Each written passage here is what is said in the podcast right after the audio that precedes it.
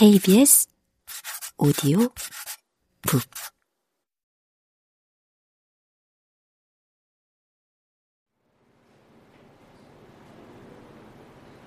음악 수행 평가는 서양 음악사 발표였다. 조별 과제라는 말에 여기저기서 탄식이 터져 나왔다. 조용! 아, 공정한 팀 배정을 위해 랜덤으로 돌릴 거야. 음악 선생님이 핸드폰과 교실 TV 화면을 연동시켰다. 빨간색 뽑기 상자 위로 시작 버튼이 깜빡였다. 선생님이 버튼을 누르자 상자 안의 구슬들이 무작위로 움직였다. 한 개씩 밖으로 튀어나온 구슬이 풍선처럼 뻥 터지더니 이름이 나타났다. 그렇게 순서대로 4명씩 7개의 조가 만들어졌다. 은고요, 박채희, 최세나, 이수연. 일부러 만들기도 힘든 조합이었다. 조장은 채희가 맡기로 했다. 그날 저녁 채희가 단체 채팅방을 만들었다. 일단 각자 조사를 해와서 하나로 통합하는 게 어때? 세나가 먼저 의견을 냈다. 그러면 주제가 서로 중복될 수도 있고 아예 비는 부분도 생기지 않을까? 채이는 자존심이 세고 호불호가 분명한 성격이었지만 똑부러지고 통솔력이 좋았다. 부지런하고 열정이 넘치는 타입이라 같은 편이면 더없이 든든한 그런 아이였다. 우선 내가 오늘 밤까지 주제를 대충 잡아볼게. 그걸 세분화해서 한 파트씩 조사해 오면 될 것 같아. 채이가 한마디 덧붙였다. 그리고 혹시 발표하고 싶은 사람 있어? 난 자신 없어. 발표할 때마다 목소리가 새끼 염소처럼 떨려서 말이야. 세나가 먼저 대답했다. 나도 재빨리 메시지를 보냈다. 나는 새끼 양. 알겠어. 그럼 발표는 내가 할게. 채이는 마치 우리 조가 세 명인 것처럼 말했다. 나는 분위기를 살피다가 조심스럽게 물었다. 근데 고요는? 알아서 하겠지. 글자에서도 채이의 퉁명스러움이 느껴졌다. 내가 아까 채팅방 만든다고 했잖아. 그럼 자기도 앱을 깔든지. 아니면 적어도 나한테 물어보기라도 해야 할 거 아니야. 맞아. 우리가 먼저 챙겨줄 필요 뭐 있어? 똑똑하니까 알아서 잘하시겠지.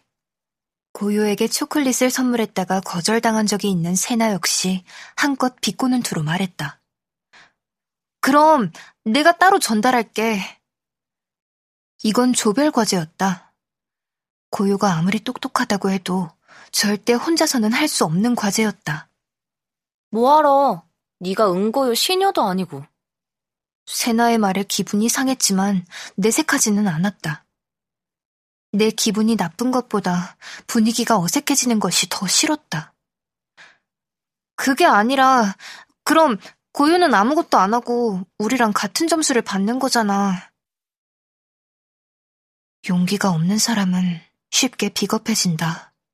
지금의 나처럼. 아니야. 우리 언니가 그러는데 음악쌤 무임승차 하는 애들한테는 0점도 주신대.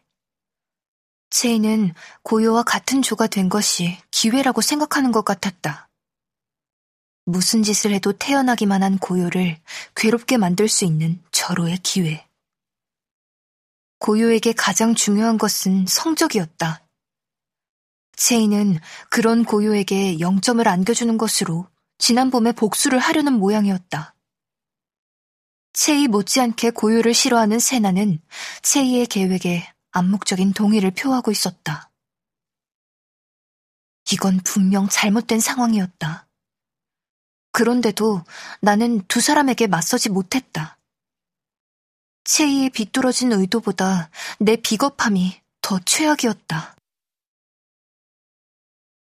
나는 이틀 동안 안절부절 못하다가 고요에게 문자를 보냈다. 음악 수행 어떻게 할 생각이야? 답장이 오지 않을 수도 있다고 생각했는데 잠시 후 메시지 수신음이 울렸다. 나는 서둘러 문자 메시지를 확인했다. 너희들끼리 이미 다 끝냈잖아. 고유는 대충의 상황을 짐작하고 있었다. 음악 선생님, 0점도 주신대. 내 일은 내가 알아서 할 테니까 신경 쓰지 마. 조사해 놓은 거 있으면 지금이라도 나한테 보내줄래? 내가 채이한테 말해볼게. 고요에게서 아무런 대답이 없었다. 좀 더 설득해보려고 문자를 쓰고 있는데 답장이 도착했다. 네가 뭔데? 나는 말문이 턱 막히고 말았다. 왜 내가 너희한테 점수를 구걸해야 하지? 얼굴이 화끈 달아올랐다. 고요의 말이 맞았다. 이건 고요의 잘못이 아니었고, 고요가 먼저 손 내밀지 않았다고 비난할 일도 아니었다. 그리고 너처럼 이쪽 저쪽 눈치 보면서 착한 척하는 애들 나는 할 수만 있다면 다음 문자를 받고 싶지 않았다. 그러나 피할 새도 없이 고요의 문자가 눈앞으로 날아들었다. 진짜 재수없어. 그 말이 비수처럼 가슴에 꽂혔다. 너무 아프고 부끄러웠다. 그렇지만 섭섭하고 억울한 마음도 들었다. 나는 고요를 도와주고 싶었다. 그럴 만한 용기가 없었을 뿐이다. 용기라는 것이 노력한다고 해서 생기는 건 아니었다. 차라리 가만히 있을 걸 그랬다. 노력하면 할수록 오히려 나의 보잘 것 없음만 깨닫게 됐다. 그건 내가 겁쟁이라는 사실보다 더 비참하고 견디기 힘든 일이었다. 나는 밤새도록 어깨를 들썩이며 울었다. 고요는 우리와 같은 점수를 받았다. 그리고 채이는 우리 세 사람이 조사한 것과 전혀 다른 내용의 발표를 했다. 우리가 한 것보다 훨씬 더 완벽하게 정리된 자료를 덧붙여가면서 어떻게 된 일이냐고 물었더니 발표 하루 전날 고요로부터 자료를 받았다고 했다. 어떤 것으로 발표할지는 네 마음대로 하라는 메시지와 함께. 고요는 오로지 자신의 힘으로 정정당당하게 본인의 몫을 가져갔다. 처음부터 내가 어줍잖게 나설 일이 아니었다.